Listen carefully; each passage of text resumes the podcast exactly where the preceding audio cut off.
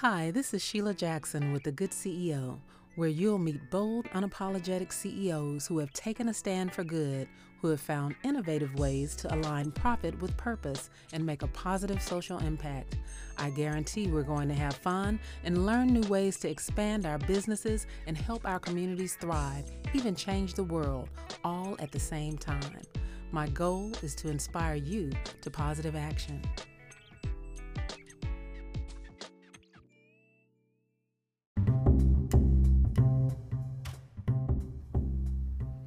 My guest today, Carla Hall. She's best known as one of the co hosts from the Emmy Award winning series The Chew. She can be seen on Good Morning America as a culinary contributor, and she's been featured as a judge on Crazy Delicious on Netflix and Bake Away Camp. But for me, most of all, she's known for her yummy, delicious biscuits. and she is just a culinary artist. Her artistry in elevating comfort food and soul food is just unmatched. If you've ever been to Sweet Home Cafe, which is housed in the Smithsonian National Museum for African American History and Culture in Washington, D.C., she is the culinary ambassador and one of the two chefs that designed that amazing menu for the cafe there. So, without further ado,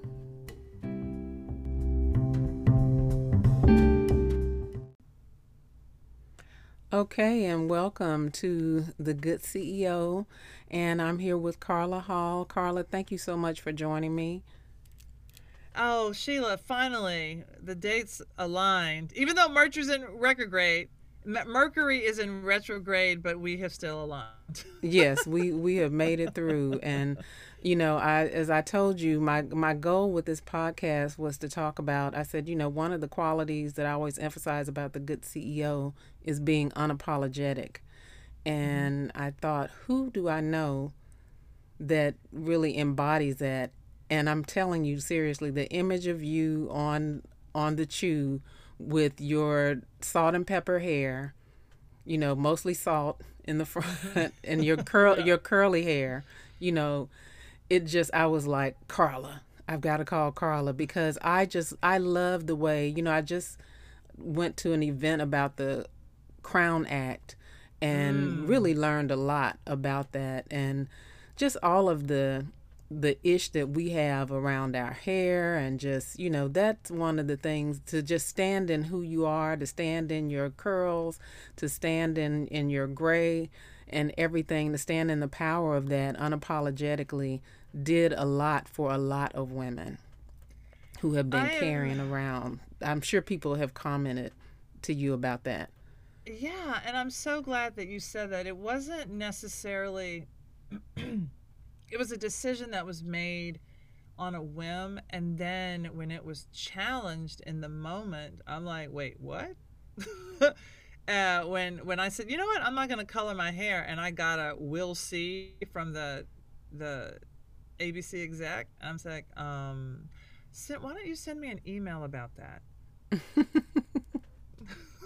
like, and and I am a little bit of a rebel. If you had to do Gretchen Rubin's um, four tendencies, I I am a little bit of a rebel, and I'm a Taurus. So that lined up for no sir. right. no you, sir. You just I you, I just you just threw down the gauntlet, and I'm like, um, oh no, I will be jumping this broom. Um, so for me, and I had I thought about friends who were coloring their hair to get a job if they were looking for a job, friends who were coloring their hair to keep a job, but they were doing it for reasons external of themselves. I don't care if you color your hair, but it should be your decision. And right. so I thought what better place to actually test this than on a national television show and I had already looked around like where can who, where can I find a woman with gray hair on air, and I didn't find too many. There were some local news uh, folks, like one or two that I saw, but they have contracts that they can't change their hair, they can't gain over ten pounds, you wow. know, and it's not just for the women, but it's it's it's all of these physical things. But I'm like, don't we change as people? Exactly. So how is it that that your news takes precedent over the natural changing of people. And when we talk about dolls and we talk about magazines and all of those things, but every day if you're watching your your news person and they're the same that they have been they've been looking the same for the past 25 years something's not right about that exactly exactly we naturally change and why not honor that and just yes. acknowledge it it's it's insanity and it just sets us up for this i don't know just impossible journey that mm-hmm. we set ourselves up for and these expectations that we have of ourselves and right. i mean but you know your hair is still illegal in probably about 40 states when i in so certain that, workplaces right well the woman who was the weather person and somebody said that her hair was unprofessional and i was like wait a minute i've worn that style and I'm like, in what world can we not change our hair? I mean, just because I did it didn't mean that I didn't get pushback. So what I did was once I got that, once I decided that I wasn't going to color my hair, and then I got that response. Well, I got the response. I decided I wasn't going to color my hair, and then a friend who had just gone to a new magazine said, "Oh, hey, do you want to do you want to um, write an op-ed?" I'm like, "Yeah." Uh, he said it doesn't have to be about food. I'm like, great. I want to. I want to talk about going gray. So I was backing it up with an article. Yeah, so I was like, fantastic. if something happens to me, I've already. I've already written this article. okay, so I'm like, yes.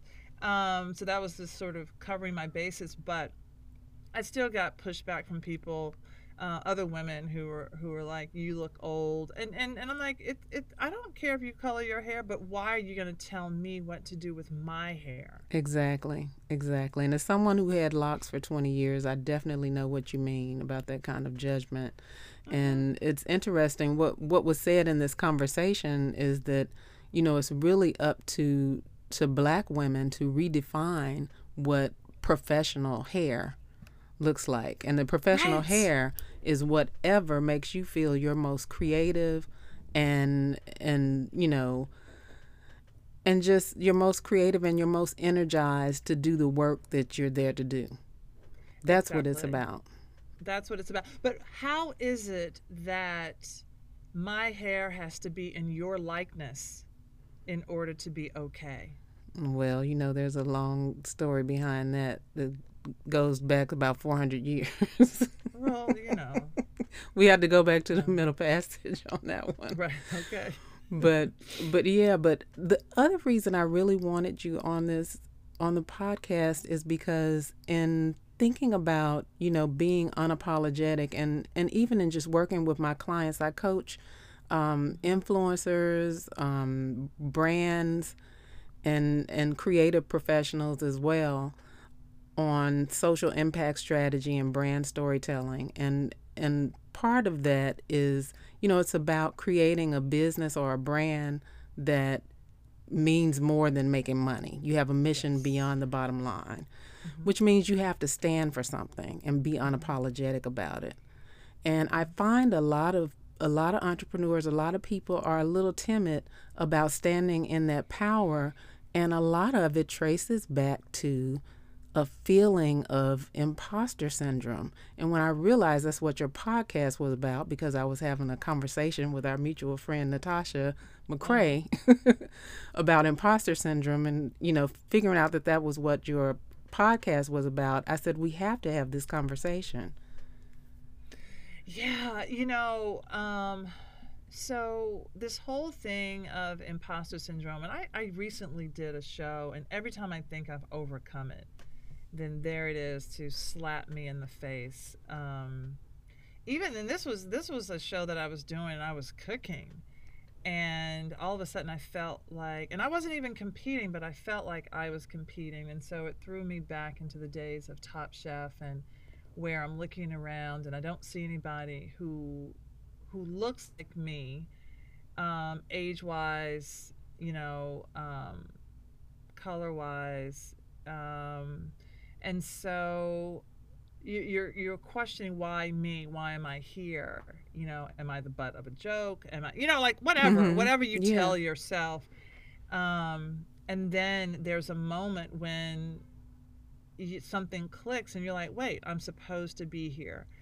And as soon as that happened for me then you think okay i'm not going to go through this again. And then here i was going through it again like very recently and I think imposter syndrome is real and and I I just think it's either either you know you're pinching yourself you're like I can't believe that I'm here in this space you know where you've a place where you hoped that you would be and here you are and you're like wait um is it real or waiting for the other shoe to drop. And I talk to people, and a lot of people do have that thing. No matter how successful you think that they are, they still have that little kernel of it's it's kind of like doubt and you know is it true is it real and i don't know if it's that that edge that keeps you working hard with work ethic and all of that you know um, hmm why that shows its face Yeah, I think it definitely shows its face with a lot of entrepreneurs who are taking stands on social issues and, and whatever issues are just opening your heart and connecting that heart space with your business when you decide you're going to align yourself with a cause. It's a you know it's it's creating a bigger you know footprint.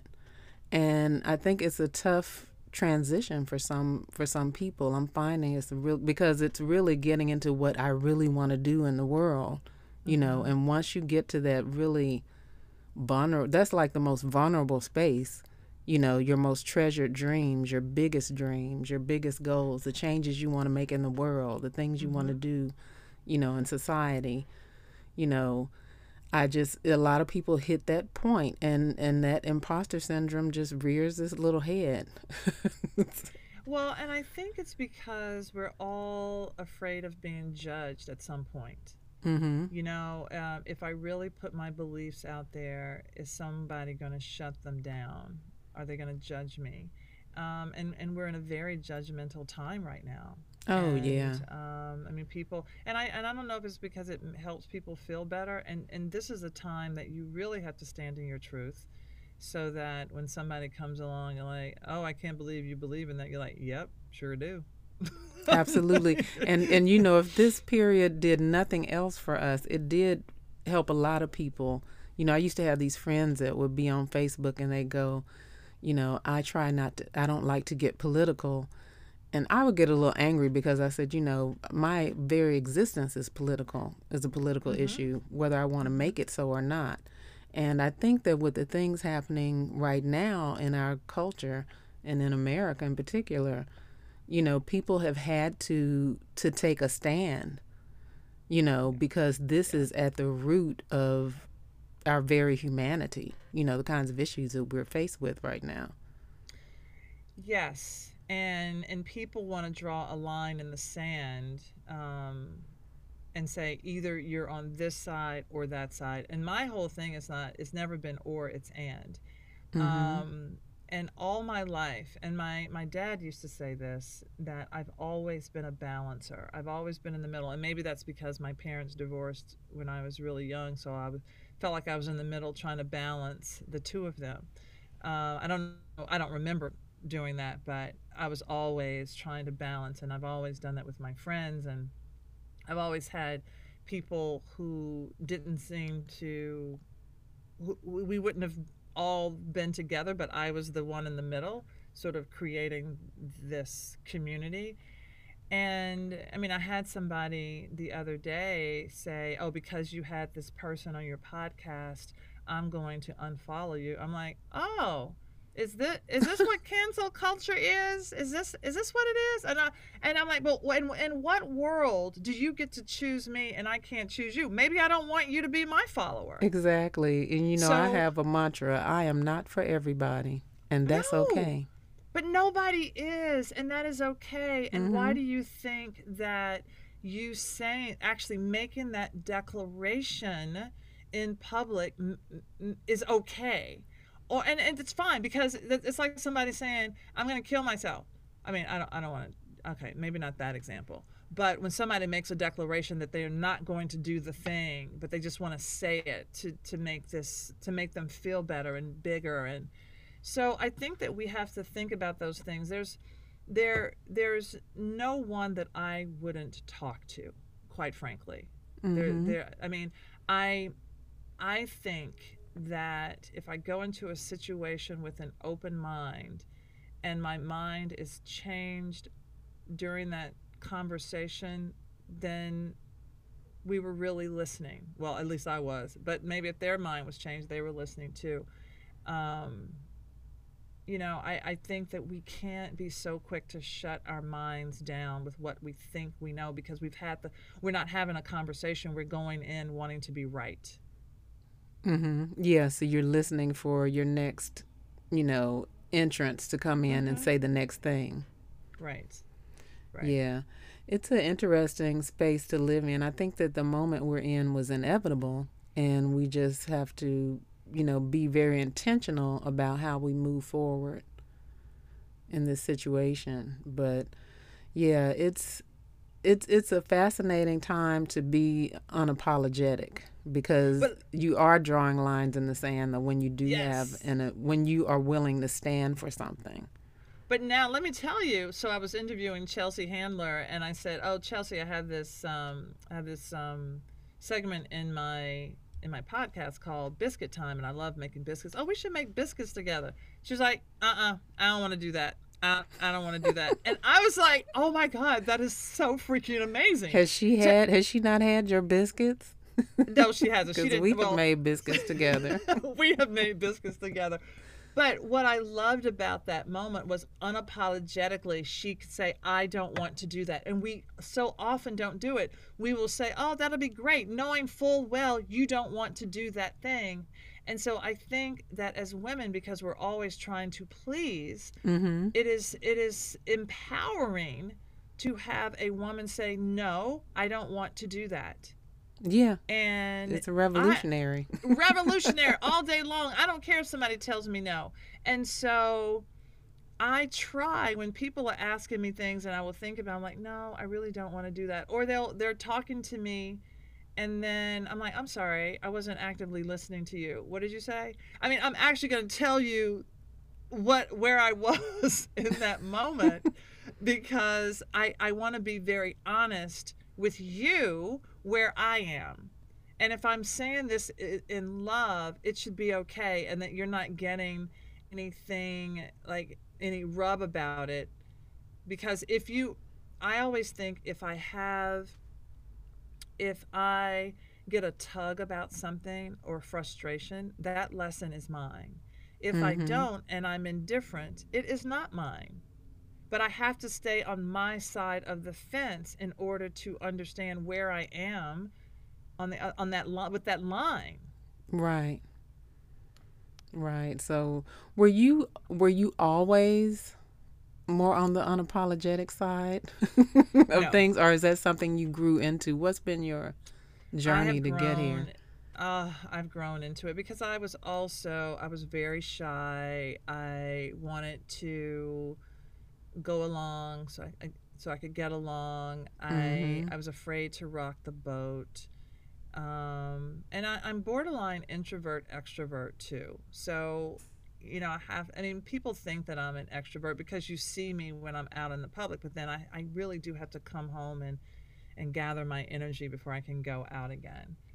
Um, and there was there was a, a, situation I think about this all the time. I had a friend, um, Rosalind Johnson, and, and we were this is when I was modeling, and we were in Milan, and it's getting an agency to represent you is just as hard as actually getting the job. And so we were out looking for agents, and this agency was interested in me, and we were just gone. Oh, actually, we we're in Bologna. We'd gone for the day or a couple days, and they were coming and and, and picking me up. And I didn't want to tell them that I had a friend who was also there with me. And I and and she was just standing there and I walked away. I have felt shitty about that ever since then. It was like 20 some years ago. And I'm like I cannot believe I did that. That one event changed how I show up for my friends, how I am very honest in telling people um, where I am, and I'm real. I it's something that I had to really work on, even in my companies, and to tell somebody exactly how I feel about whatever transpired.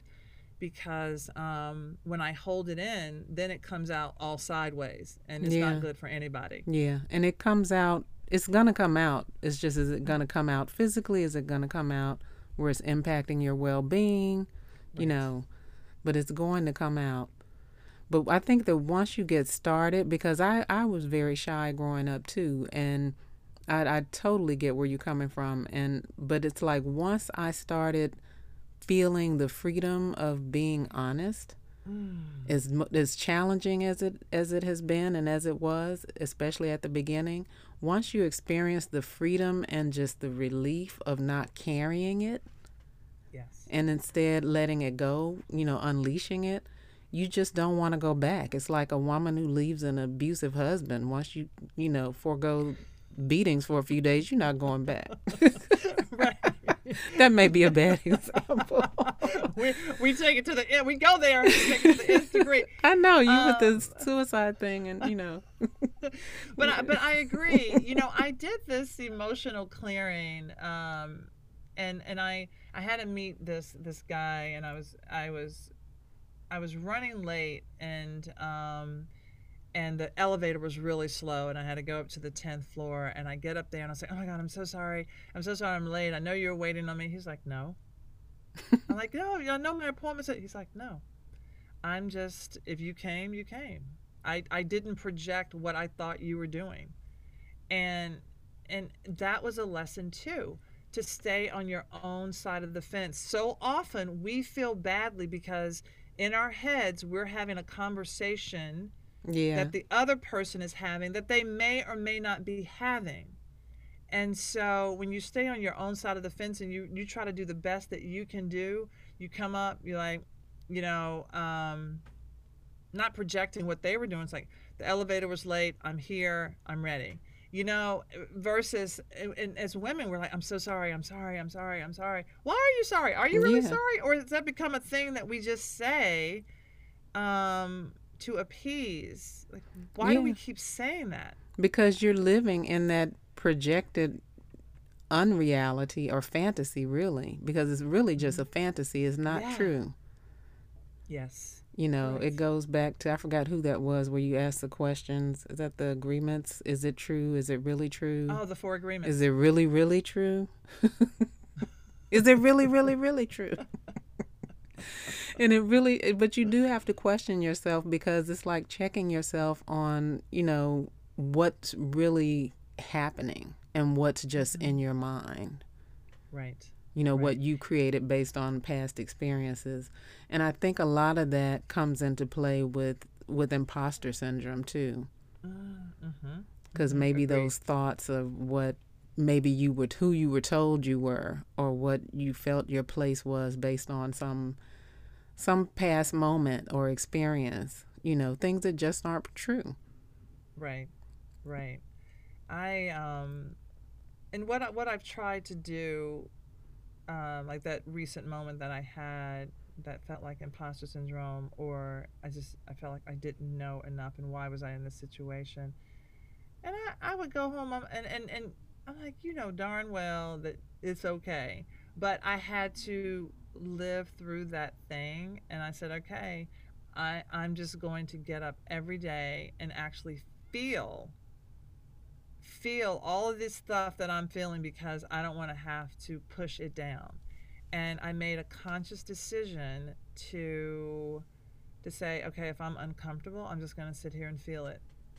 I'm going to sit here and just feel uncomfortable. Where's it where's it uncomfortable? Is it in my elbow? Is it in my stomach? Is it in my knee? yeah um, and just feel it because what happens, I know what I do is I will stuff it down and go on or laugh or, you know, chuckle or make a joke. Um, just to move through that feeling when I'm actually not feeling. And I and I if you think about it, a lot of um, comedians are actually very sad people. They're just, you know, covering hurts. Yeah. Yeah. But if if you could give advice to someone who who is still saying sorry and still, you know, kind of fearful of standing in their truth, what what would it be? I think they have to. You can't go from zero to sixty, and I mean overnight. So I think it is starting with little things that it doesn't really matter. So if somebody says, "What do you want to eat tonight?" instead of saying, "I don't know," or "You choose," you you probably know what you want to eat. right. So, I go through this with my son quite frequently. Yeah. So start with that and um, or or in the morning say, you know what, what do I want to eat, um, and then, and so prepare yourself, or even just like what do you want to eat? Think about what you want to have tonight, and then go to the person that you're going to be eating with. Say, you know, tonight I want to have blah blah blah blah, or you know what I mean. So, or or you know they're going to ask you, have an answer, and and don't back off that answer and then once you practice little things like that, like little answer, do you want to go outside? Do you want to go to the movies? Do you want to go? You have an answer. Sometimes you may not know, but force yourself to make a decision yeah. on what you want to do. And I think the practice of that, um, you will eventually get used to owning your power in that moment. Yes, I, I like the term practice because I often say, you know, with certain things, it's not a destination that you get to, but it's a practice. Mm-hmm. Do you think that? Um, I was having this conversation with someone that said there's always a hint of imposter syndrome left. It's never completely gone. And I don't know if I agree with that, but I would think that it's something that can recur as we continue to grow and expand and set new goals and, and expand and want, you know, bigger things in life that we have to kind of grow into those shoes. Yeah, I, w- I would agree. I would say that would be my answer too, because every time something feels new, it's a journey. So you're you're like, oh, am I ready for this? And I, and I think the universe is so much smarter than we are. So the universe is going to give you things that you are ready to grow into that you would not have put yourself uh, forward for. So I like 2020. Like 2020 baby.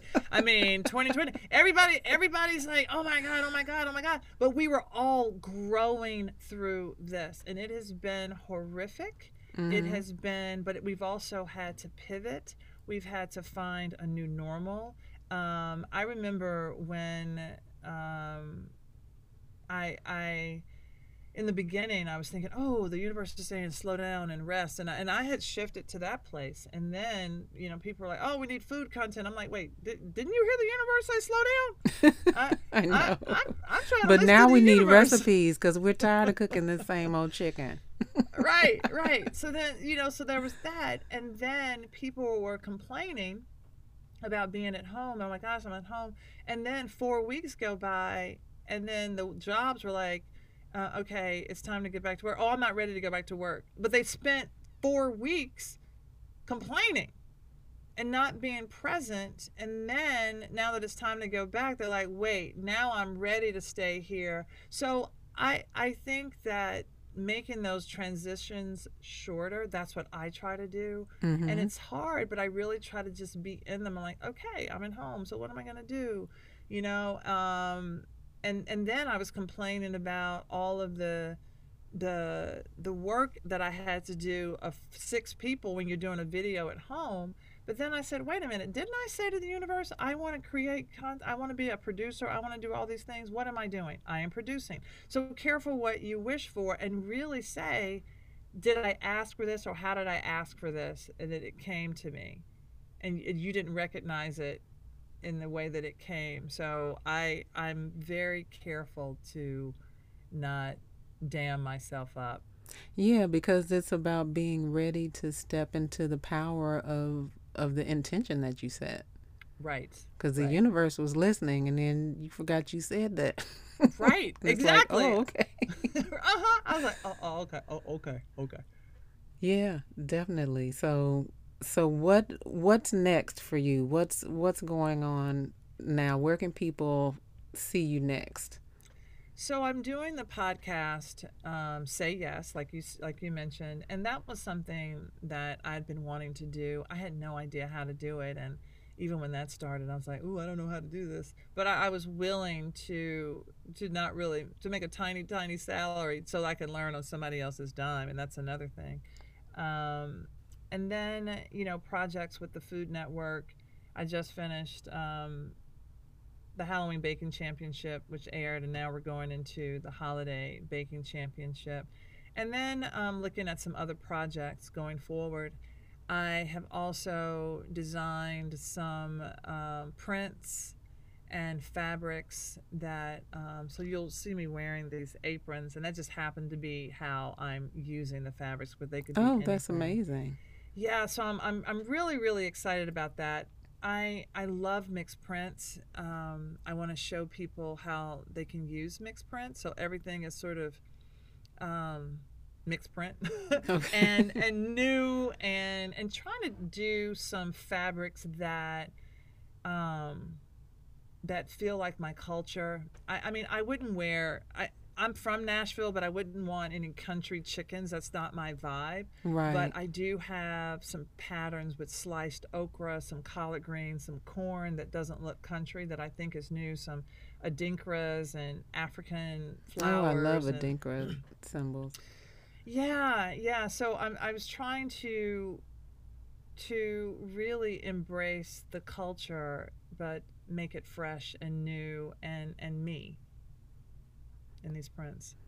Well, that's going to be beautiful and exciting. I know, and the colors will be vibrant. Yes, yes, yes. Oh my gosh! Because even in the kitchen, so Sheila, when we look at a lot of the the things that are in the kitchen, either it's crazy country, or it's dull black blue, or it's like bright, bright. Like, oh Lord, okay. Who, Yeah, I'm but- from but the I re- south too. I'm from Memphis, so you know, I I think a kitchen should be orange or yellow. Right where I but come like from. that joy you know but i do want to bring the joy in the kitchen even in the colors but something that that is joyful but also looks like something that a hip person might have in their kitchen Oh, I can't wait to see it. yeah I can't wait to see it. And did this come just over the lat this year in 2020? Is this one of the Yeah. blessings of of the time of 2020?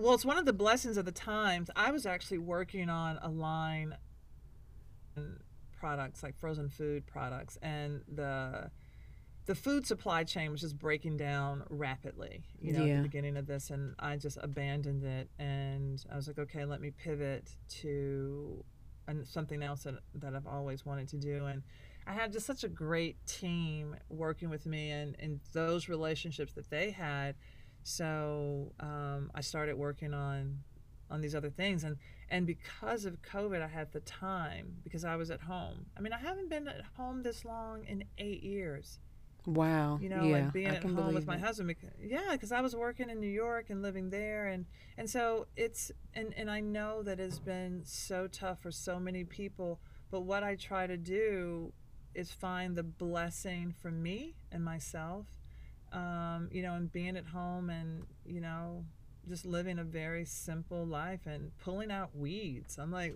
uh, that was awesome Yeah. Yeah, definitely. So, I, you know, a lot of people may not think of you as as a CEO, and and that's the other reason I wanted to bring you on here because, you know, a CEO takes on many different forms, and CEOs can be in that creative space, which I consider cooking, you know, an artistry. Um, and I just, you know, admire how you you are at the helm of you know everything that's going on in your career and in your life, and you know, because I was able to reach out to you even though we know each other, you know, about this particular, um, you know, about doing the good CEO, but it's it's really a lot to think about when you're thinking about embracing all those different parts of yourself that I'm not just a chef, you know, I like to create. I want to create media. I want to create, you know, things that are reflections and extensions of who I am. And just embracing all of that. I, I you know, I commend you for that because that is definitely, I think, what this period is about for a lot of us is really starting to express, fully express, to live the fullest expression of ourselves.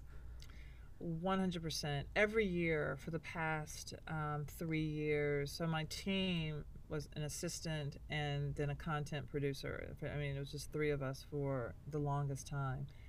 And we would get together and have like a little two day retreat. And we would put up big um, sticky notepads on the wall, and they would all be in these various buckets. And I would look at what I did the year before and I would say, okay, that was an appearance, that was like a talk show, that was um, um, something that I want to do, a brand that I want to work with, and we would do stickies, and we would just put all this stuff up on the wall, and then mm-hmm. we'd take a picture of it, and then the next year we're like, okay, how what did we accomplish from that last year? And um, what do we want to do this year? And so that has been a growing process. And I knew that for me, it's not just about television, it's not just about food it is um, all of these buckets and interests that I have, and how does that look? I don't I don't want I don't want to just be that one person like, oh, they think about me when um, I'm on television. I can only make an egg or whatever, you know, whatever yes. it is, right? Mm-hmm. That's why I wanted to do the podcast. And so you can sh- see a different side of myself. That's why I wanted to do the design stuff so you can see a different side of me. And with my team, I'm like, oh, you're great at this. Okay, we're going to do something like that. You like writing children's books? I, oh my God, I have a children's book that's going to be announced in, in uh, December. I'm going to have a children's book. Oh, that's out. awesome I'm so excited. Um, so I instead of my team being a triangle and I'm at the top, the pinnacle, and everybody else is at the bottom, I'm like, we are a box and we're going to all move up together and I want to take advantage of what everybody has to offer because if you like operations and this is what you do, let's lean into what you do and see how you get paid doing this and we're all working together to move this exactly. box up. Exactly. And that is like the, the good ceo and really trying to have longevity and and trying to say um, look let's let's make sure that you're getting paid and doing what you're doing. Yeah and doing and so, what you love you know and like i yes. say let my hashtag is let's rise together.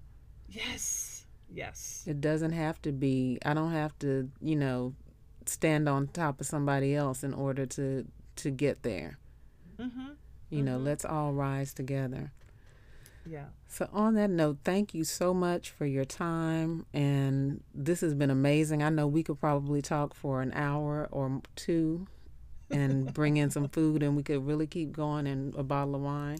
But uh, we'll do, we're gonna we're gonna do that next year. We will do that next year, post COVID, when we can head back to uh, maybe DC. Maybe we'll have to come to DC and okay. hang out. But um, thank you so much for your time and.